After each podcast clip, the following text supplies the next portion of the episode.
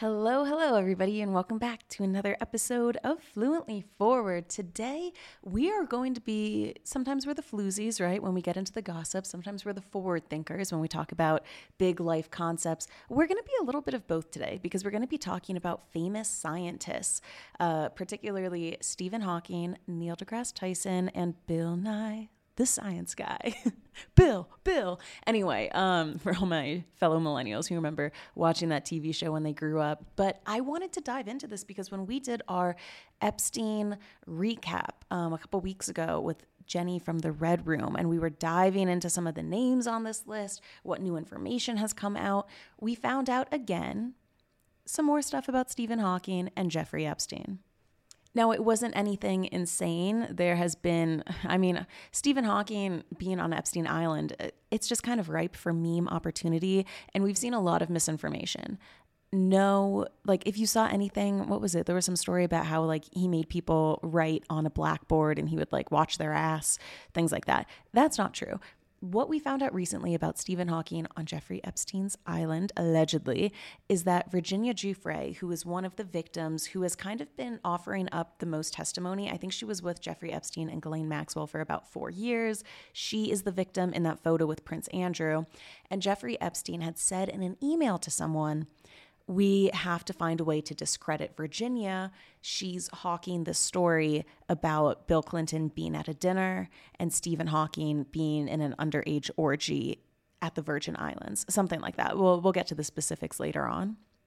And we knew all the way back in 2015 that was when a photo was released of Stephen Hawking on Jeffrey Epstein Island. So this isn't one of the things of like, oh, it's just a rumor that I heard from someone. We've got some photo evidence to back this up. But basically, it got me thinking Stephen Hawking could be a pervert. Um, Neil deGrasse Tyson, I've heard that he's like kind of a raging asshole. And then I felt like I had kind of heard something about Bill Nye the Science Guy. So I posed the question to you guys over on Instagram Would you be interested in like a rundown of all of these famous scientists and what's really going on behind the beaker? and you guys said yes. So without further ado, let's get into it. And we are going to kick things off with Stephen Hawking.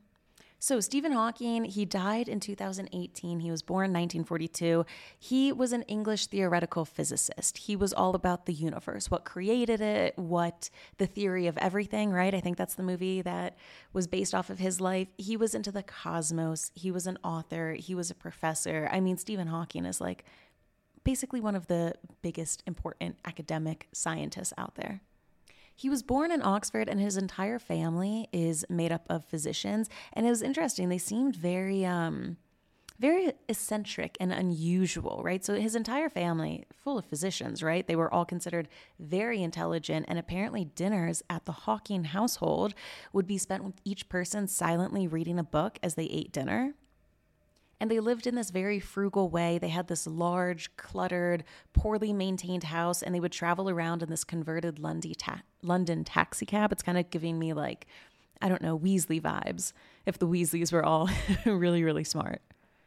Anyway, he, similar to all of these other folks that we're going to be talking about, he got into the world of science very, very young. So at the age of 17, he started his university education at Oxford. He got a first class BA degree in physics. Then he went over to Trinity Hall, Cambridge. He got his PhD in applied mathematics and theoretical physics, and he specialized in general relativity and cosmology, which means that he focused on hair and makeup. No, I'm just, I'm just kidding. He definitely didn't. Have you seen the guy?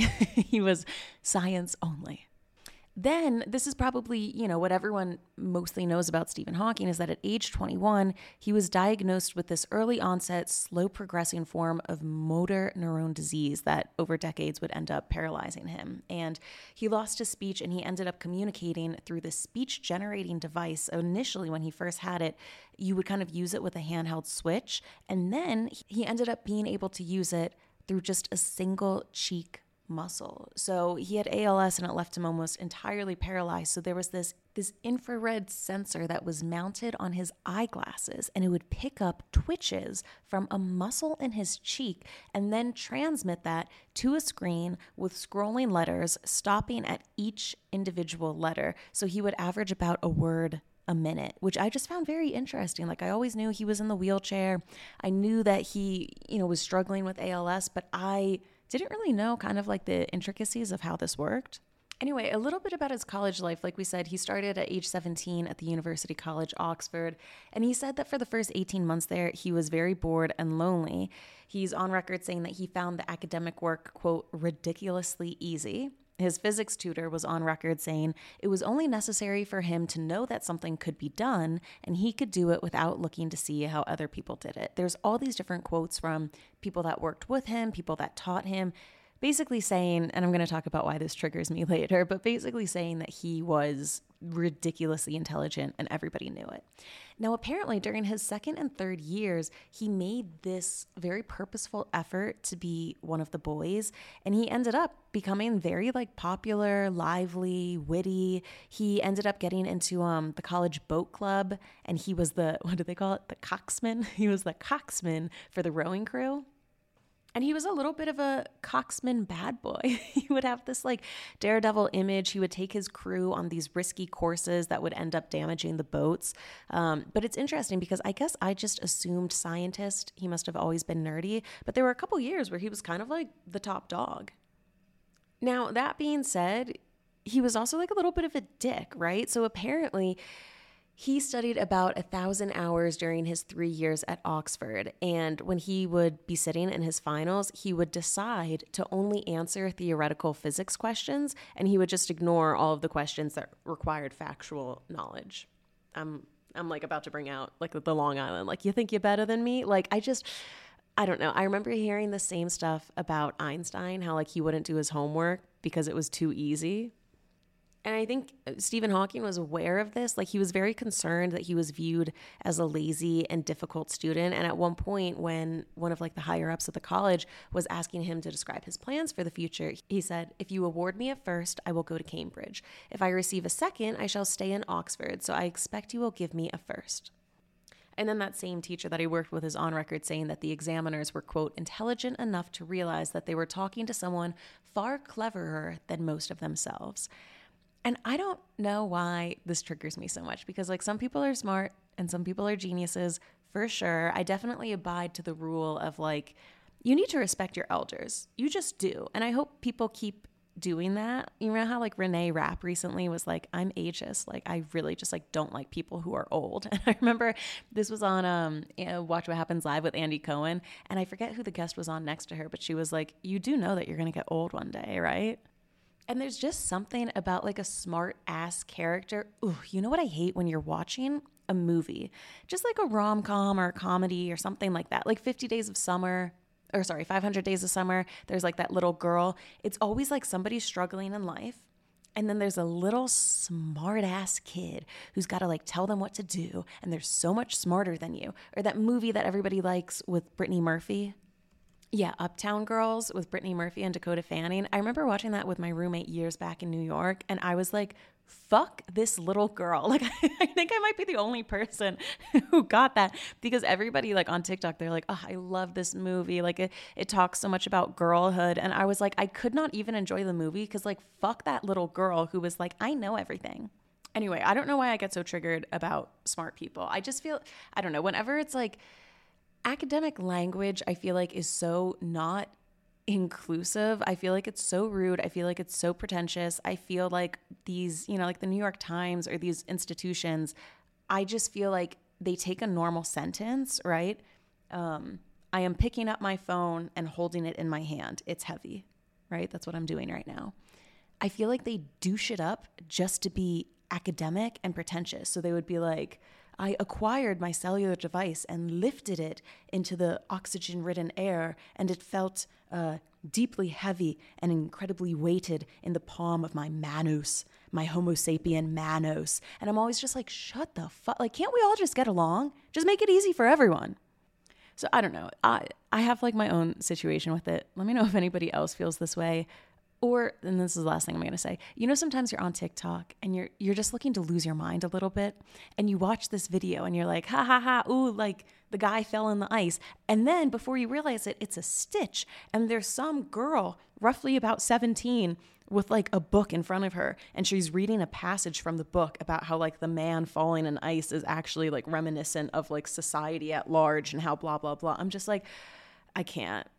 I don't know. And I don't know why I feel this way. Being intelligent is good. It's very very good and I'm proud and happy for anyone who's intelligent. I just can't relate to you. Anyway, let's keep going on with Stephen Hawking. He starts with his doctoral studies, and this is where he gets into all of the theories about the creation of the universe, the Big Bang, the steady state, all of these different like theories. Uh, you know, did did everything come to be in the center of a black hole? And he starts thinking about the entire universe. And in 1965, he writes his thesis on this topic. And his thesis was called Hawking's thesis. I think everybody should have a thesis. I'll tell you what the Fluently Forward thesis is. Everyone in Hollywood is bisexual and doing a little bit of drugs. Everyone is pansexual and doing cocaine, at least until you tell me otherwise. And that's the theory that I try to live by.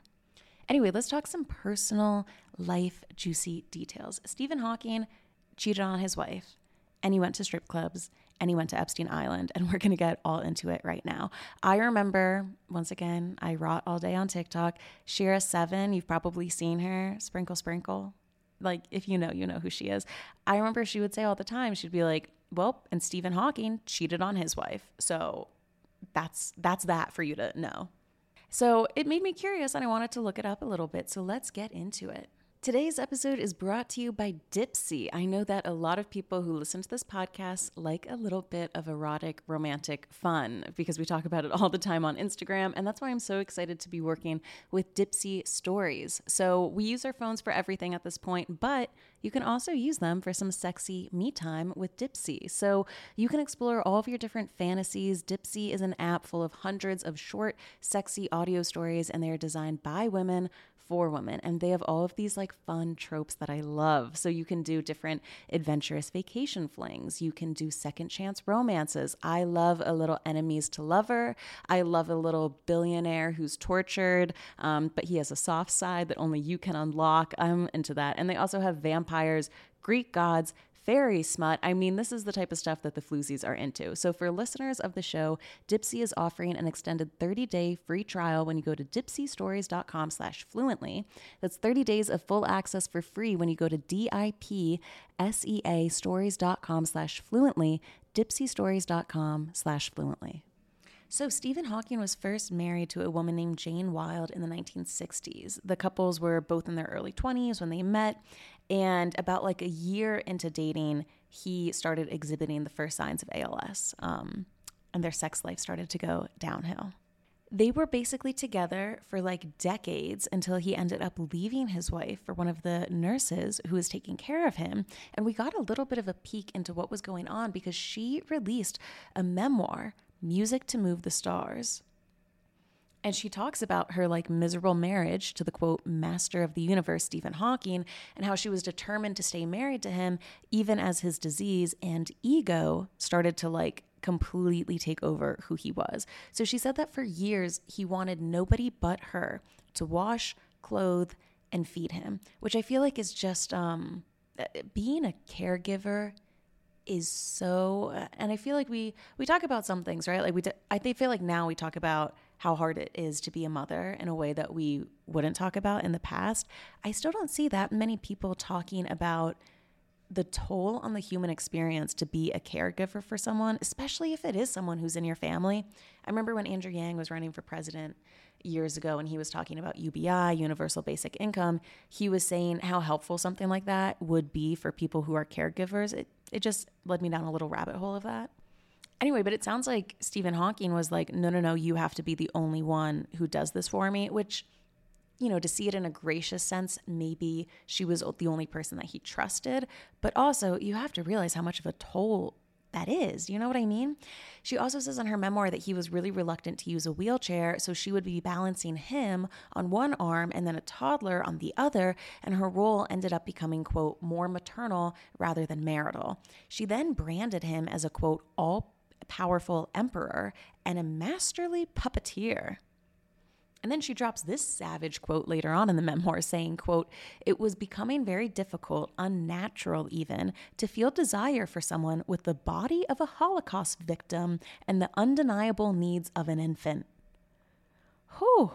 Azealia Banks is somewhere going like, "Oh, that's good. I'm going to write that down. I got to copy that."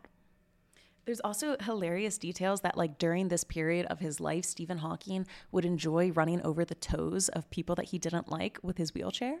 So, apparently, in 1976, he was invited to attend Prince Charles' induction into the Royal Society. And uh, the prince was like really intrigued by Stephen Hawking's wheelchair. And Stephen Hawking would like twirl it around and ran it over Prince Charles' toes. And then apparently he said once that one of his regrets in life was not having an opportunity to run over Margaret Thatcher's toes. So, anyway, Jane was his wife, and she was basically his sole caretaker for like three decades. And then he ends up getting this nurse, Elaine Mason. She was a fiery redhead who, quote, liked to skateboard and definitely knew how to flirt. Now, to be fair, Jane, the original wife, was kind of having her own affair at this time with a man named Jonathan Jones. He was the choir master at her local church. And Stephen Hawking started to kind of cozy up with this redhead nurse, Elaine Mason. So she went, Jane went over to Stephen and she was like, I'm having an affair. And apparently, Stephen Hawking was like, Look, I'll give you my blessing. I'm having an affair too, but we're going to bring them both into our family and it's going to be like a new type of arrangement, a kind of extended family. So that was what they did for a little bit. But then obviously, Stephen Hawking and Elaine broke out of the arrangement and they got married in 1995. Now, this isn't where the drama ends. So, about five years in the early 2000s, his family and staff were really, really worried that he was being physically abused by his new wife, Elaine.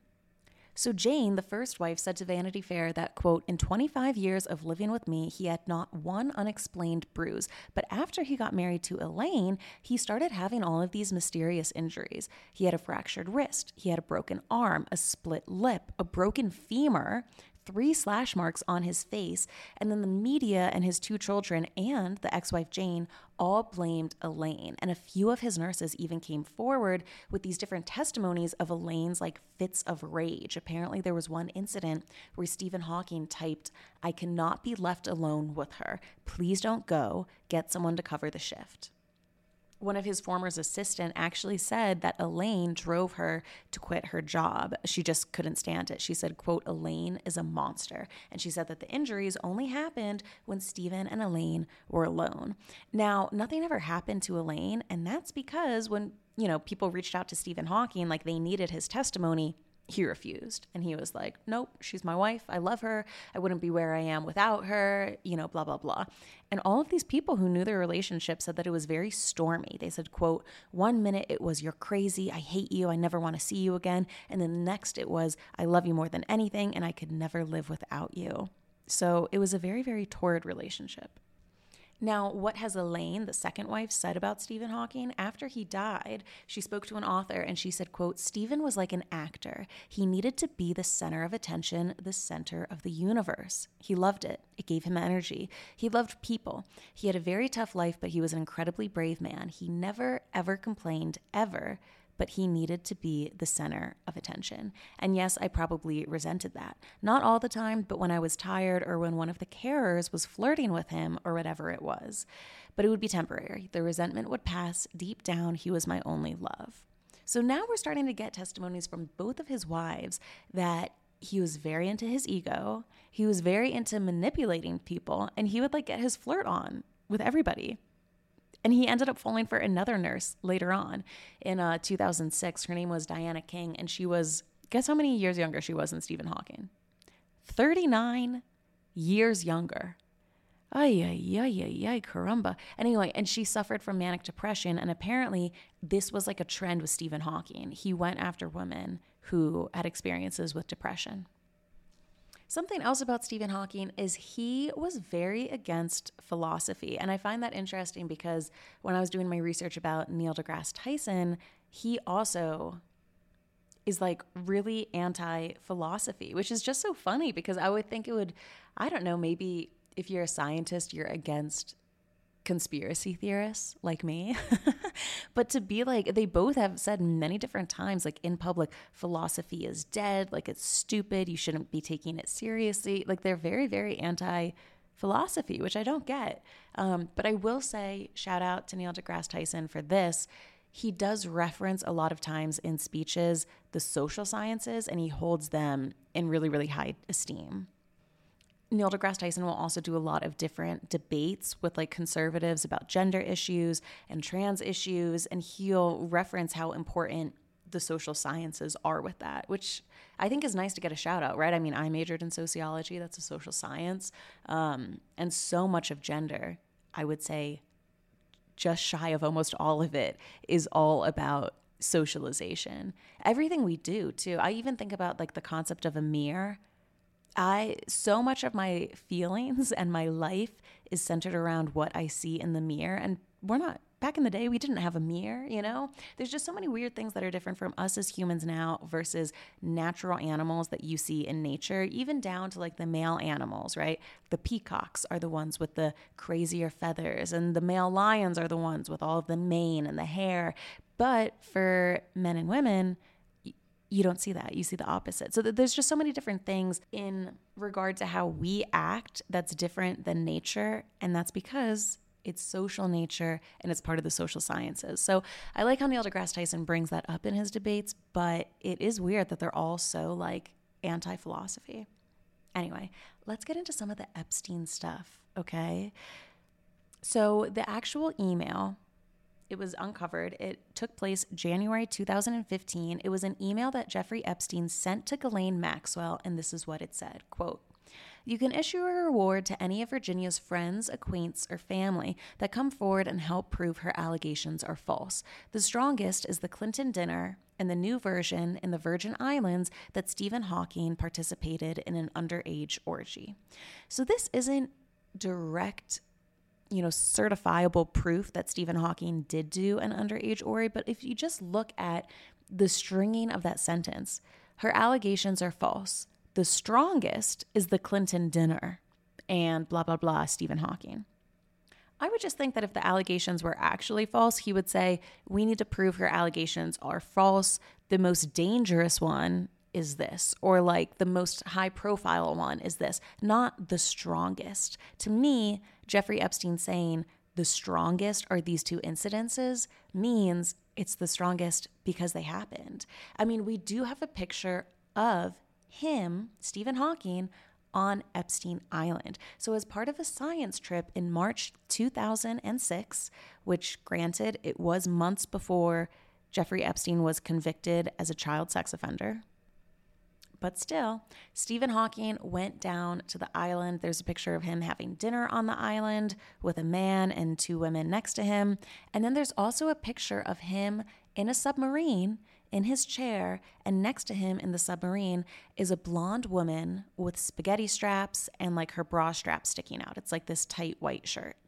So keep that in mind because it kind of correlates to a blind item that we're going to be talking about later. So the Independent did a report on this and they said that Stephen Hawking, you know, he went down there, they were attending this conference and it was funded by Jeffrey Epstein and it was all about gravity on the island. And to that I just have to say it's not the fucking moon. Like what are you doing? Gravity on the island? That's why you needed everyone to come? Okay, like show me show me the reports then. Is the, is the island in some sort of like wormhole vortex? It's just an island. Like to me it's just reeking of bullshit. And we also have like very interesting allegations too. Stephen Hawking was a big fan of strip clubs. Okay? So his pal Peter Stringfellow, who runs the Stringfellow strip clubs, strip clubs told the Independent He's a man who lives within his brain and still manages to feel the overwhelming power of sex. Isn't he the answer to people who attack the sexual side of our humanness? They're all charging at windmills, you know. It's there. So apparently, he was a regular at this Stringfellow strip club in London. And there was one guy who recalls this like funny encounter that he had with Stephen Hawking one night. He said, I went and introduced myself. This was at the strip club and said, Mr. Hawking, it's an honor to meet you. If you could spare a minute or two, I'd love to chat with you about the universe. Then I paused for a bit and joked, Or would you rather look at the girls? There was silence for a moment, and then he answered, the girls. and then they also say that people spotted Stephen Hawking numerous times getting lap dances at the California strip club Devour. And he was even uh, said to have frequented Freedom Acres, which is a swingers club in California. So one member spoke to the Huffington Post and said, I have seen Stephen Hawking at the club more than a handful of times. He arrives with an entourage of nurses and assistants. Last time I saw him, he was in the back play area, lying on a bed, fully clothed, with two naked women gyrating all over him. And this is a blind item about him and Jeffrey Epstein. It says, one would assume that the family would go through everything and remove all traces of anything that could lead to more reveals about Stephen Hawking, the deceased A plus list scientist, sexual fetishes before handing them over to the government. Let us not forget that he was a guest on the island of the pedophile.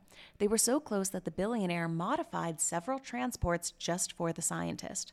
On one particular visit to the island, there was a very young blonde looking after the scientist. It is well known that he frequented sex clubs and he would lay on a bed and have naked women grinding on him. He loved being seen there. He visited them wherever he was. He had a favorite here in California, too. So, what will we find in those papers? Now, look, you never know if a blind item is true or not, but having done the research first and then looking at the blind items, they got one a few things right. One, Jeffrey Epstein did modify things on the island so Stephen Hawking could be there. He especially customized the submarine that he was in.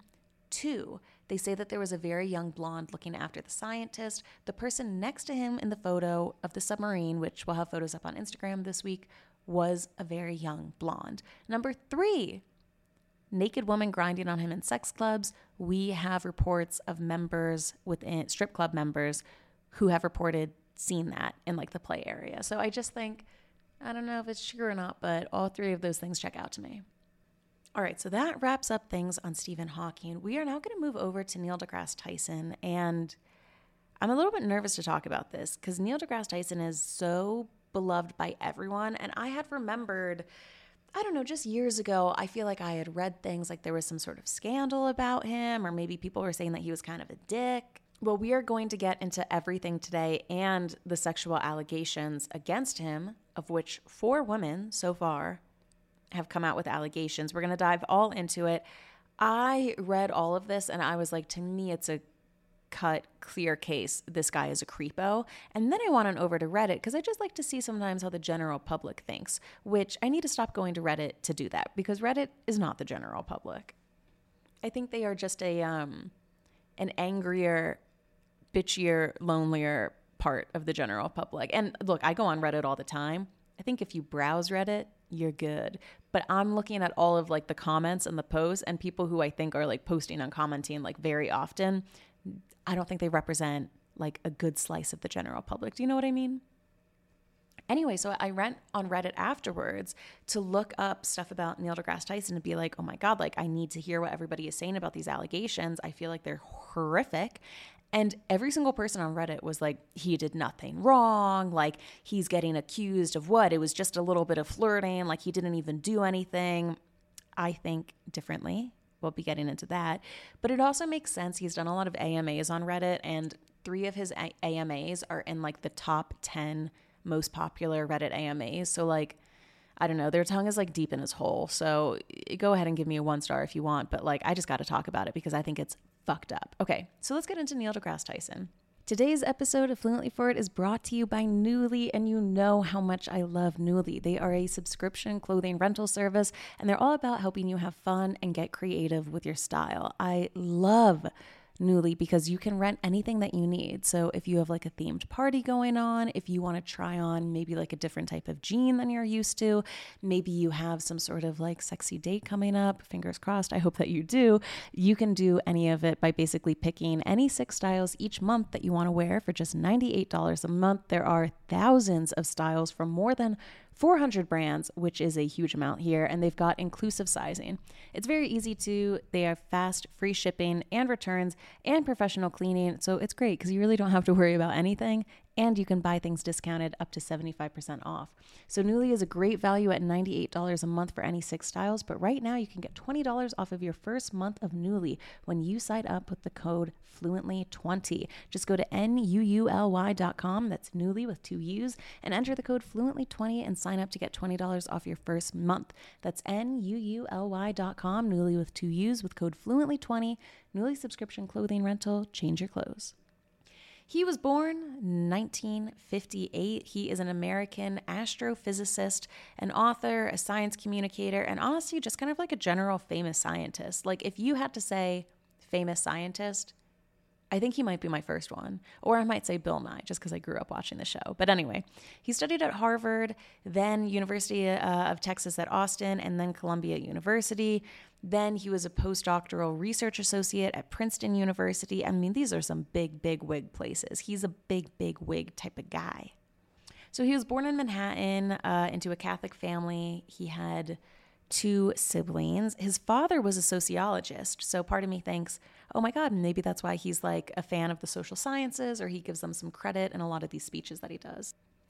And his mother was someone who, I might pronounce this wrong, a geron a gerontologist. Basically, I looked up what it was on Wikipedia because I, I, looked at that and I went, the study of germination? Are you an herbologist? No, no, no.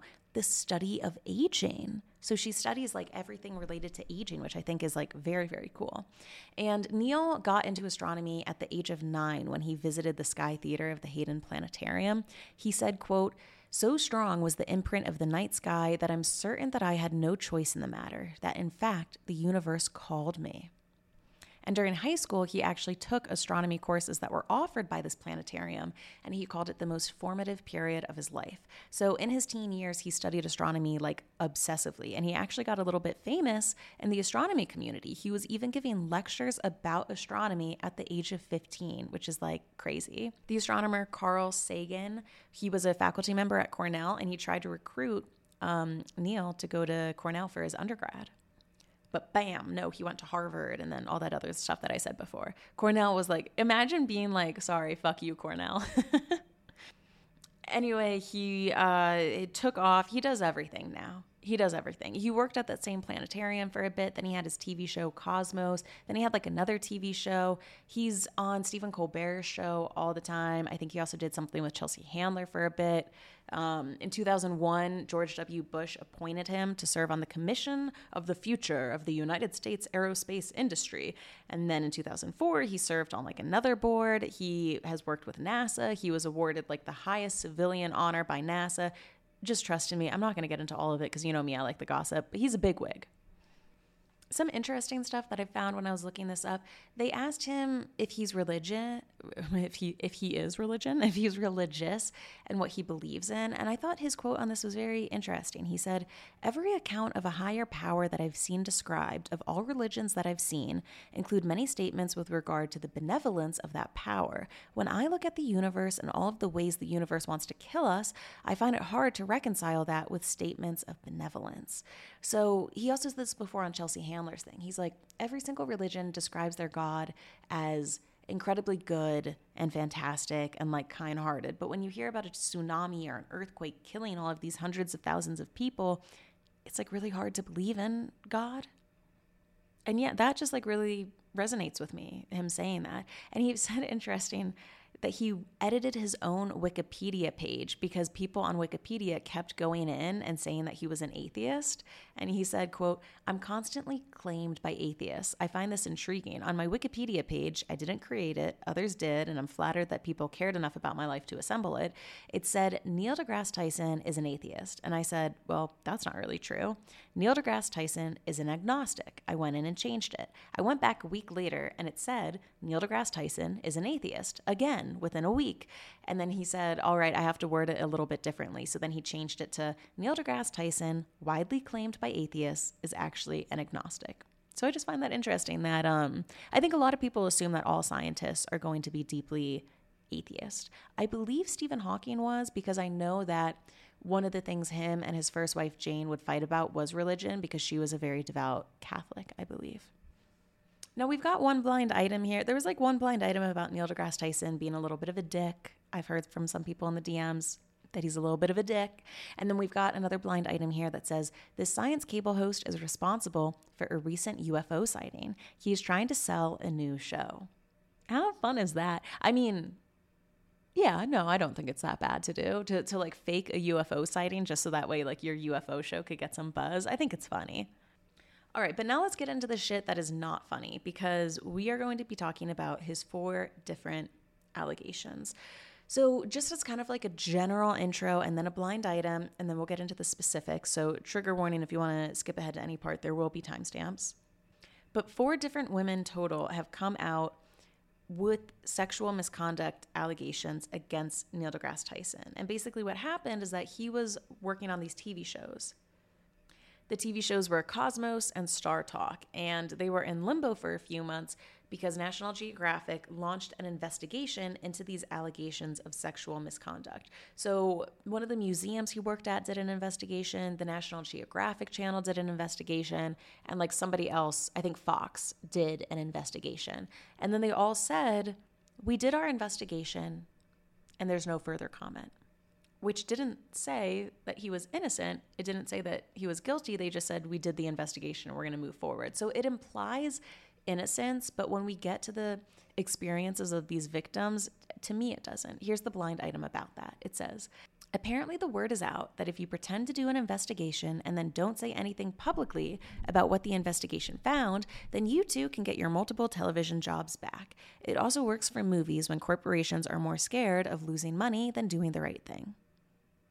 All right, so the first victim here is uh, Tchiya Amet, and she went to graduate school together in the 1980s with Neil deGrasse Tyson. So they were both black students in this majority white astronomy apartment at the University of Texas, Austin at the time. And she said that Neil deGrasse Tyson was kind of like a big brother to her. She said to Vox in 2018, We were comrades. There's photos that she's taken of him, like hanging out in dorm rooms, like they were both friends and like I said, right, they were both black students in this majority white department. And both him and her have been quoted on record basically saying, like, there were only a few of us, so like we knew who everybody was. Now, she says she was over at his apartment one afternoon in 1984. He offered her a drink of water in a cup made of a coconut shell. And then she says the next thing she knew, she was naked on his bed and he was performing oral sex on her. When he saw that she had awoken, he got on top of her and began penetrating her, and then she said she passed out again. So then she said the next time she saw him, it was in the halls of the astronomy department, and she said to him, How did this happen? Why did this happen? He said, Because we're in this alone and we're in this together. And then he walked off. She said, quote, I didn't know what he meant. And soon after, she dropped out of school. And she, I mean, this experience completely took her like love of astronomy away from her. She completely backed out of doing anything with science. It really changed the course of her life. And she's been talking about this story for a while. She tried to confront him at a public uh, appearance that he did in San Francisco. She posted the story on her personal blog in 2014, on Twitter in 2016, on this like religious website in 2017. She did an interview in 2018 about it. And she said that it was just like crickets. Like she didn't hear anything about it from anyone. And she said, quote, it was kind of weird that so few people seem to be paying attention to her account. And what's interesting here is that she's a black woman and the other accusers are all white women. And once they came forward with their allegations of Neil deGrasse Tyson, then her story started to get picked up. Now, her ex husband, BuzzFeed News, did an article about all of this, and he came forward basically saying that when he first met Tchiya in 1986, she had told him that something bad happened with Neil deGrasse Tyson. It came up a few times throughout their marriage. He never heard her use the word rape, but she described being drugged by him and vaguely alluded to something traumatic. He said, quote, it was actually a sore subject. It bled into our relationship. It caused emotional problems for her. Now, the second woman is a woman named Ashley Watson, and she was basically Neil deGrasse Tyson's assistant. She started off as his driver, and then she ended up becoming his assistant, and she really, really wanted to be a Hollywood producer, and she thought that her gig on his hit TV show Cosmos could maybe help her with that. So when she first got the job, a friend of hers sent her an article from a website saying that Neil deGrasse Tyson had drugged and raped a woman in the 1980s, and that was Tchiya's story. And Ashley was like 28 at the time. She saw that blog and she was like, uh, I just, I don't think much of it. Like, I'm about to go work for this guy. Everybody's telling me that he's such an amazing person. So I'm just going to go ahead and do it. So she started working on his show, started as the driver, soon was his assistant. They had a very friendly relationship. They spent a lot, a lot of time together. They would be together on all of these different like production shoots. And then she said that one night when this like three month Santa Fe shoot was about to end, Neil passed her a handwritten note that said, Can we talk later tonight? And she was really hopeful because she was like, Ooh, there's going to be a second leg of the shoot in Europe. Maybe he's going to offer me a job with the crew. Like maybe I'll finally get the chance to be a producer here. She says, I thought it was a professional conversation. So then later on that night, when she's driving him, she asked what his note was about. And he asked her if she wanted to share a bottle of wine with him inside his apartment to quote, unwind for a couple hours. And she said that, you know, I have to pick you up before sunrise, but yeah, sure, I'll come in for a glass. And she thought this was when the job offer was going to happen. Now, she said that once they went upstairs, Neil took off his shirt, so he was only wearing a white undershirt. She says, quote, I remember thinking, this is a lot of skin for me to be seen on my boss. He poured her a glass of wine and he put on some Nina Simone, and he kept repeating the lyric from the song, do I make you quiver? And talking about how much he loved that line.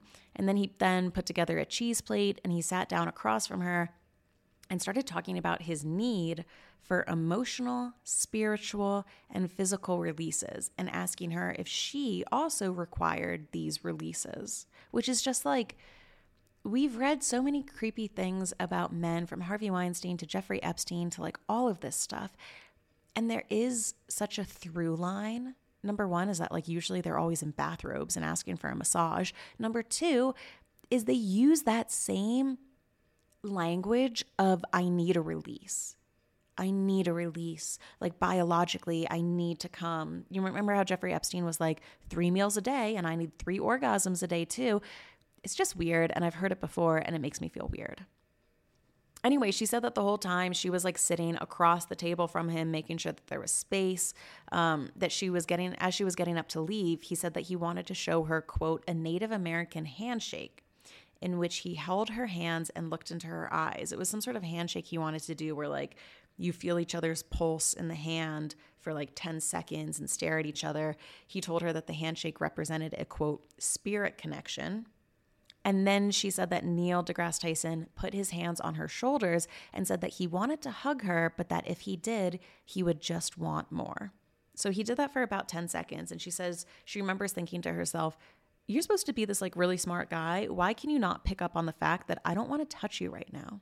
So then on the car drive the next day, Neil deGrasse Tyson told her that she wasn't going to be able to make it as a producer because she was too distracting which obviously you can't help but think if she had gone along with what he wanted to happen that night, would she have been able to make it as a producer? You know?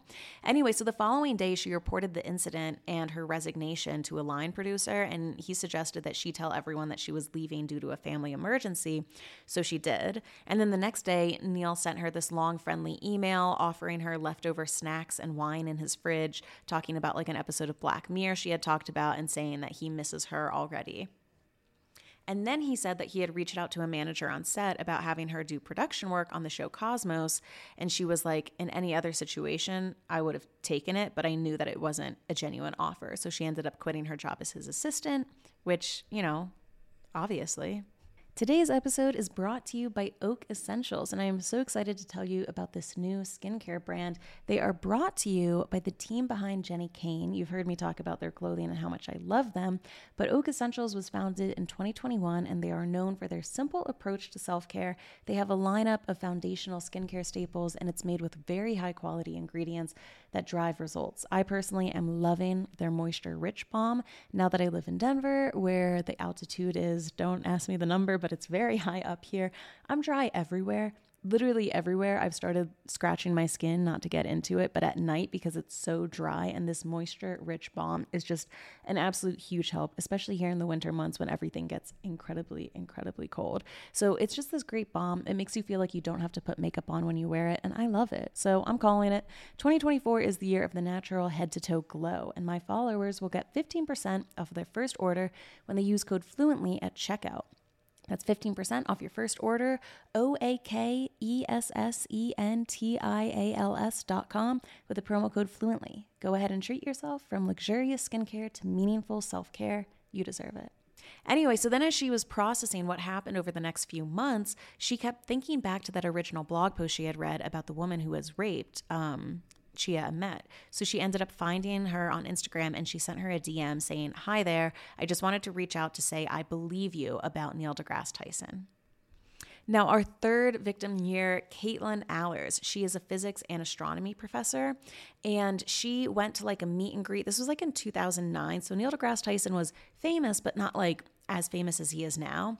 And she was wearing a dress. Um, at the like meet and greet and she basically said she had this like tattoo on her shoulder of the solar system and she said that Neil deGrasse Tyson was like touching her and tried to look down her dress so that way he could find where Pluto is at the party. More on that later because we have a photo of the two of them together and a witness of the photographer and what he saw there. And then the fourth victim is anonymous but she accused him of sexual misconduct. She said that uh, Neil deGrasse Tyson approached her at a holiday party for employees of the American Museum of Natural History in 2010. She was attending that holiday party with her then boyfriend, and he made sexual jokes to her and suggested that she join him alone in his office. Um, and there's you know, she came forward with this accusation in 2018, but there was proof in 2014 of an email because her employer was like, oh, we might be doing this collaboration with Neil deGrasse Tyson. Do you want to be a part of it? And back in 2014, she emailed and said, no, I had this incident with him in 2010. I don't want to work with him. So to me, that's just like, you cannot say that. I, I mean, I believe all of these women, and we're going to get into it. Okay in 2019, well, it says some people say 2019. This Facebook post was last edited in 2021. Neil deGrasse Tyson took to Facebook to write a post about what happened to him. And the post is called On Being Accused. I read this post, and to me personally, it just said, guilty, guilty, fucking guilty. So he goes through all of these different incidents. Number one, the 2009 incident. This is the one, the third victim who took the picture with him at the meet and greet in the dress and said that he looked down her dress. These are some of the quotes from Neil deGrasse Tyson's like account on Facebook. Quote, I am asked by thousands of people per year to take pictures with them, a flattering, time consuming, but delightful chore. As many in my fan base can attest, I get almost giddy if I notice you're wearing cosmic bling, clothing or jewelry or tattoos that portray the universe, either scientifically or artistically, and I make it a priority to point out these adornments for the photograph. Do you guys get what I'm getting? Why is he acting like he is a cat and a picture of the universe is catnip and he just goes giddy with fucking joy and he can't help but point out anything that is cosmic bling, you know? Anyway, it was just like whatever. And then he says, like, a colleague came up to me after a conference to ask for a photo. She was wearing a sleeveless dress with a tattooed solar system extending up her arm. And while I don't explicitly remember searching for Pluto at the top of her shoulder, it is surely something I would have done in that situation. As we all know, I have professional history with the demotion of Pluto, blah, blah, blah. I was reported to have groped her by searching up her dress when this was simply a search under the covered part of her shoulder of the sleeveless dress. Which, like, two things there. First of all, if you're going under the covered part of her shoulder of the sleeveless dress, you are going underneath someone's dress. Do you know what I mean? And in the photos that came out, which I'll post them all on Instagram um, this week, he's like holding her arm with both hands and just like gripping it in a weird way. And later on, we'll get to the testimony from the photographer who was a witness. Then he talks about the summer 2018 incident. This was the woman who was his assistant when he invited her up for wine and cheese. So he was like, blah, blah, blah. While filming this past summer, I had a female production assistant and we would talk about a lot of things. We spent like upwards of 100 hours in one on one conversation. We would talk about like fun things. We had a fun, talkative friendship. Now, this send this paragraph was weird, okay? She is a talented, warm, and friendly person, excellent traits for morale on a high pressure production. Practically everyone she knows on set gets a daily welcome hug from her. I expressly rejected each hug offered frequently during the production, but in its place, I offered a handshake and on a few occasions clumsily declared, If I hug you, I might just want more. My intent was to express restrained but genuine affection. I'm sorry, what the fuck? That's guilty to me. So, first of all, A, him being like, oh, everyone on set gets a daily welcome hug from her. I have been around hundreds of people in my life and I never take stock of like, oh, they do a daily welcome hug with everyone. That means I'm entitled to one too. And also, he he actually goes even further than what she alleges. She alleged, you know, he said at that wine and cheese night, if I hug you, he might just want more. And he said on a few occasions, he clumsily declared, Oh, shucks. Oh, oh, gee, Wally, I know I'm your boss, and I'm about 20 years older than you, and I'm in a huge position of power, but oh, shucks, gee, Wally, I just clumsily declare that if I hug you, I might just want more. It's creepy, dude. It's it's creepy and insidious. Like fuck off with that. Oh, I clumsily declared it. Sorry. I am like getting heated right now. Just anyway, whatever. Then he goes, In the final week of shooting, with just a few days left, as a capstone of our friendship, I invited her to wine and cheese at my place upon dropping me off from work. I guess it's fine enough, but the thing is, like, wine and cheese is a date night activity. It is, isn't it? Anyway, no pressure. I serve wine and cheese often to visitors. Blah, blah, blah, blah, blah. I even alerted her that others from the production were gathering elsewhere that evening, so she could just drop me off and head straight there or anywhere else. She freely chose to come by for wine and cheese, and I was delighted. Whatever. Weird. It's just giving weird to me. And then he says, afterwards, she came into my office and told me she was creeped out by the wine and cheese evening. She viewed the invite as an attempt to seduce her, even though she sat across the wine and cheese table from me. Blah, blah, blah, blah, blah. Okay, first of all, you put on Nina Simone and you took your shirt off. it was an attempt to seduce her. And him remembering, oh, she sat across the wine and cheese table from me all night, he remembers that because he didn't like it. You know what I mean? Like, ugh. Okay, then he talks about the allegation from the early 1980s, which was the rape allegation. And here he's saying, right, like, I blah, blah, blah, it's a grueling thing, the PhD, whatever, whatever, whatever. While in graduate school, I had several girlfriends, whatever, whatever. Over this time, I had a brief relationship with a fellow Astro graduate student from a more recent entering class, which isn't that just the most lovely way to say that she was younger than you? Oh, I had a brief relationship with someone from a more recent entering class. Now I'm getting nitpicky, but okay, when we did an episode I think over on Patreon about Wedding Crashers blind items. And the main thing from that is that like Owen Wilson like hates wearing a condom and he gets everybody knocked up. He has, I think, like three, three children and like relationships with none, none of them. But at one point, Owen Wilson knocked up his personal trainer.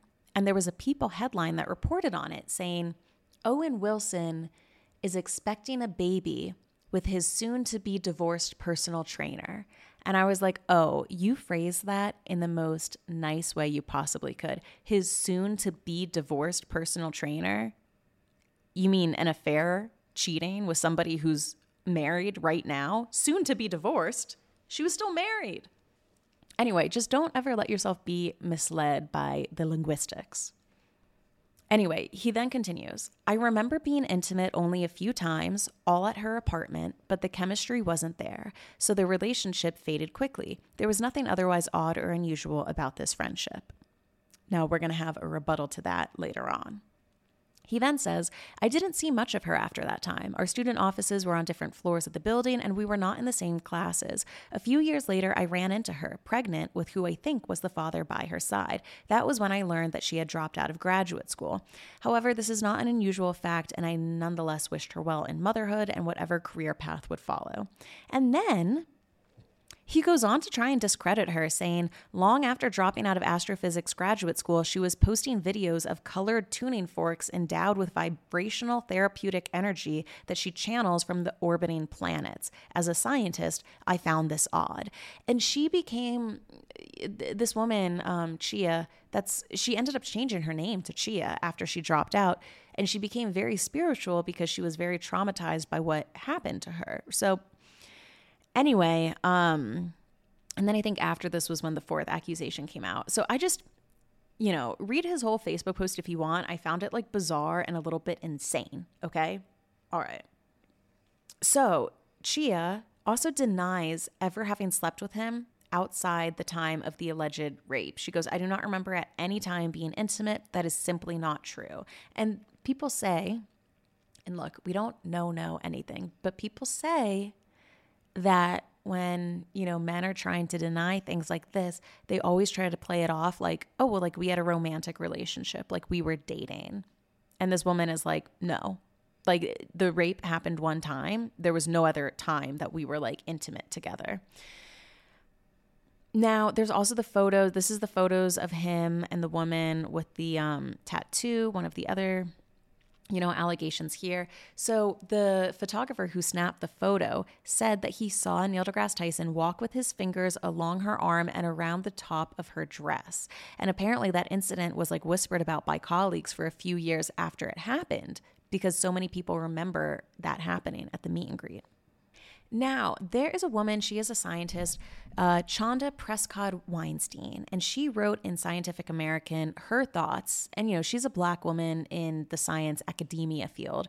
She wrote her thoughts about Neil deGrasse Tyson. It's very interesting. I want to point out some of the things here. This one, ooh, this one really shook me. Here's what she said about Neil deGrasse Tyson's um, Facebook response to the allegations.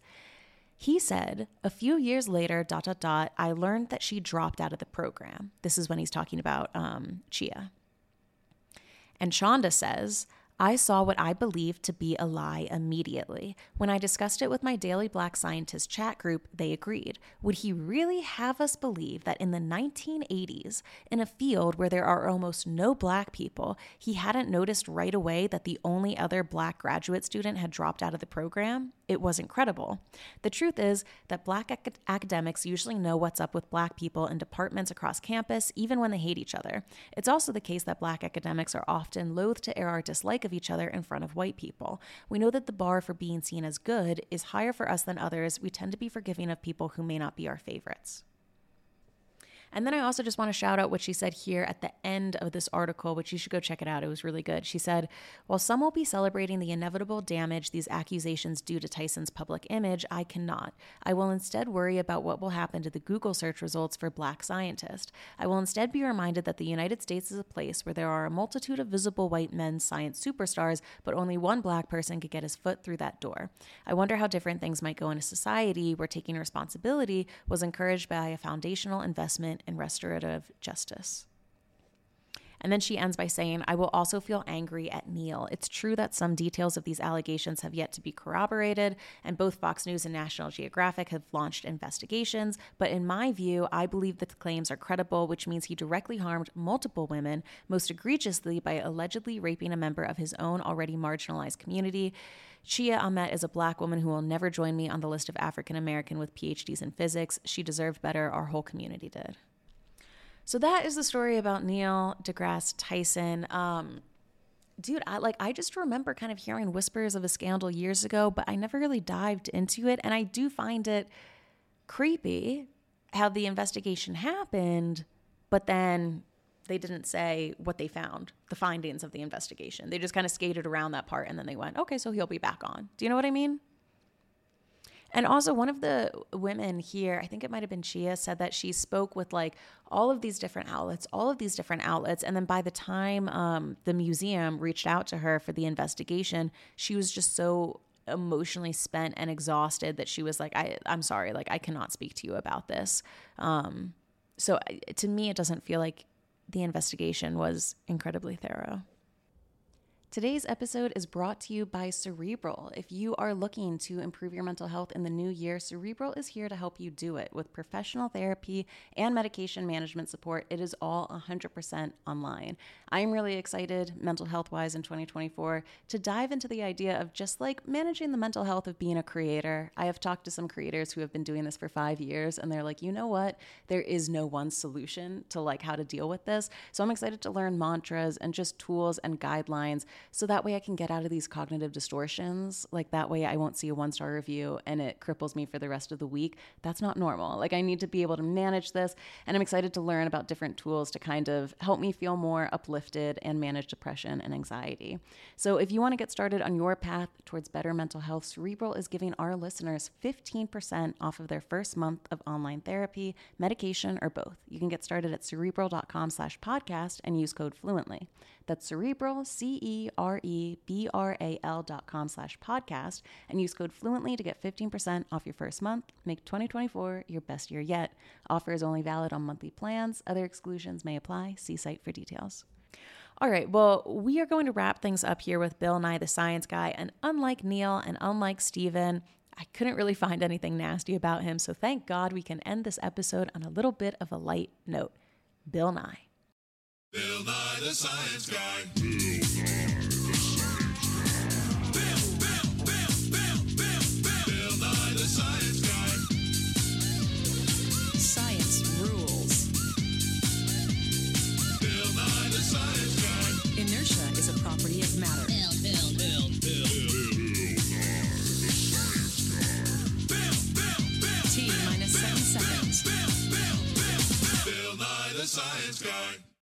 So his real name is William Sanford Nye. He was born in 1955. He's an American mechanical engineer, a science communicator, and a TV presenter, and we all know him from the TV show Bill Nye the Science Guy. So he was born in DC and he actually started his career as a mechanical engineer for Boeing in Seattle. He invented this like hydraulic resonance suppressor tube don't ask me any follow up questions, but he invented that thing and it was used on 70, 747 airplanes. And he was actually a little bit of a comedian. So in 1986, he actually left his job at Boeing to try and pursue comedy. And he would write and perform for this local sketch TV show called Almost Live. And he would do these like wacky scientific experiments on the show. He actually got into doing stand up comedy after he won this Steve Martin look-alike contest in 1978 which is funny because I don't think Bill Nye looks anything like Steve Martin, but I don't know, whatever. Apparently, he was really good at doing like Steve Martin impressions at parties, and that was where like his love of comedy began. Now, he also had a run in with Carl Sagan at Cornell. This guy got around, man. He knew everybody. But at his 10 year college reunion, he went to like this great length to try and talk with Carl. And the assistant was like, okay, you can talk to him for five minutes. And Bill I'm just going to call him Bill Nye. and Bill Nye was like, Look, I have this idea. I want to do a science television program. I want to talk about bridges and bicycles, stuff that I, as an engineer, was interested in. And Carl gave him advice. He said, quote, focus on pure science. Kids resonate to pure science rather than technology. So that was his like advice on kind of moving the Bill Nye show in a certain direction. So he lives in the Studio City neighborhood of LA, and then he's also got a house in Seattle and Mercer Island. And his house in California is solar powered, and there's so many solar powers on his house that he will sometimes feed extra power back to the public power grid, which is something that he likes doing. Now, dude, a little bit of weird drama I was not expecting in his relationship. He married a musician named Blair Tyndall, in February 2006, but he annulled the relationship seven weeks later. And in 2007, he got a restraining order against her after she broke into his house and stole several items, including his laptop computer, which she then used that laptop to send these um, like defamatory emails impersonating Bill Nye. And then she also damaged his garden with herbicide. so then they were like going back and forth in court about this. And she acknowledged that she killed the plants, but she denied being a threat to Bill Nye. So he ended up suing her for $57,000 in attorney fee- fees after she violated a protective order. So, goddamn, a lot of a lot of volatility in that relationship. I was just like, I don't know, struck by that. Now, in a documentary about Bill Nye, uh, he revealed that his family struggles with ataxia, I believe you pronounce it. And it's this like a neurological sign that basically gives different like muscle movement abnormality. And he said that even though he, quote, dodged the genetic bullet himself for this, he is choosing not to have children because he doesn't want to pass on the condition. And then a few years back in 2022, he married a journalist named Liza Mundy. there was only one blind item about about Bill Nye, and it was basically that um, you know Kate Gosselin and her husband John. Apparently, John was supposed to be on the cast of Dancing with the Stars, but Kate sabotaged him so that way he couldn't get on, and then they brought in Bill Nye the Science Guy as a substitute contestant. And now I have to look it up. Like, was he good? Oh my god, I'm watching a video and there's like all of these like beakers on stage. Oh my god, he's dancing in a lab coat. So I guess they like, oh no, she just ripped it off him. Oh my oh my god. I oh my god. Oh my god, sorry. This is like a live react. I I don't like the dancing. I mean, he he he seems nice and everything. The dancing's not doing it for me. Wow, that You know who was incredible on Dancing with the Stars? Remember when Zendaya was back on Dancing with the Stars? I mean, this was like years ago, but I, oh my God, I loved watching that. Anyway, so that is the tea on Bill Nye the Science Guy. So there we have it. I mean, I think over on Patreon, we did an episode about creepy magicians because David Blaine and David Copperfield also had relationships with Jeffrey Epstein. But I've just been thinking like I don't know, like you you read enough pop culture and you're like, okay, famous people cheat on each other. You know, athletes cheat on their wives. Everybody cheats on each other. And then you're just like, even the scientists are going to strip clubs and Epstein Island and have allegations against them. Even the fucking magicians. I mean, not Bill Nye, but like the other two. I don't know. It's just, I don't know. I don't know. Doesn't it make you sad? But whatever. Let me end things on a lighter note. What, what's there to talk about? That's nice. Uh, well, hey, come on, check us over on Patreon. We've done some fun episodes recently. We did a very fun episode uh, all about the Miami aliens, because, you know, we love to cover that conspiracy stuff, and also celebrity finstas. Okay. And this was incredibly fun. Like, I'm just, I'm a creep, right? Like, I want to know who has a celebrity finsta. And did you know that Kristen Stewart from Twilight and everything else has a Finsta and like everybody follows her on it and everybody thinks that like she's fantastic on social media. And then there was one, somebody commented over on Patreon. Let me try to find it. It was like Cringe Master 3000. People think that it's Taylor Swift because Jack Antonoff follows uh, the account. And this person here said Petra Collins, who is an artist and director, follows the Cringe Master account to but to uh, my knowledge, I don't think that her and Taylor are friends. She doesn't follow Taylor's regular account. Also, she works with Olivia Rodrigo a lot. So I don't think that if Taylor and Olivia had a problem, Taylor would allow Petra to be one of her 19 followers on that account. That account is definitely someone important but I don't think that it's Taylor. I need to know who the other 17 followers are besides Petra Collins and Jack Antonoff. So go check out that episode because, like, my new goal for 2024, I want to get in the inner circle of these celebrity finstas. And I made a finsta of my own. So they could see pictures of me as long as I could see pictures of them. I think that's a fair deal, you know, Kristen Stewart compared to Fluently Forward. Anyway, so go check that out if you want some more episodes uh, over there, new episodes every Friday, and then sometimes more throughout the week based on what's happening in pop culture. So thank you for hanging out with me, and I will see you guys next week for another episode of Fluently Forward. Bye, guys. Bill Nye the Science Guy.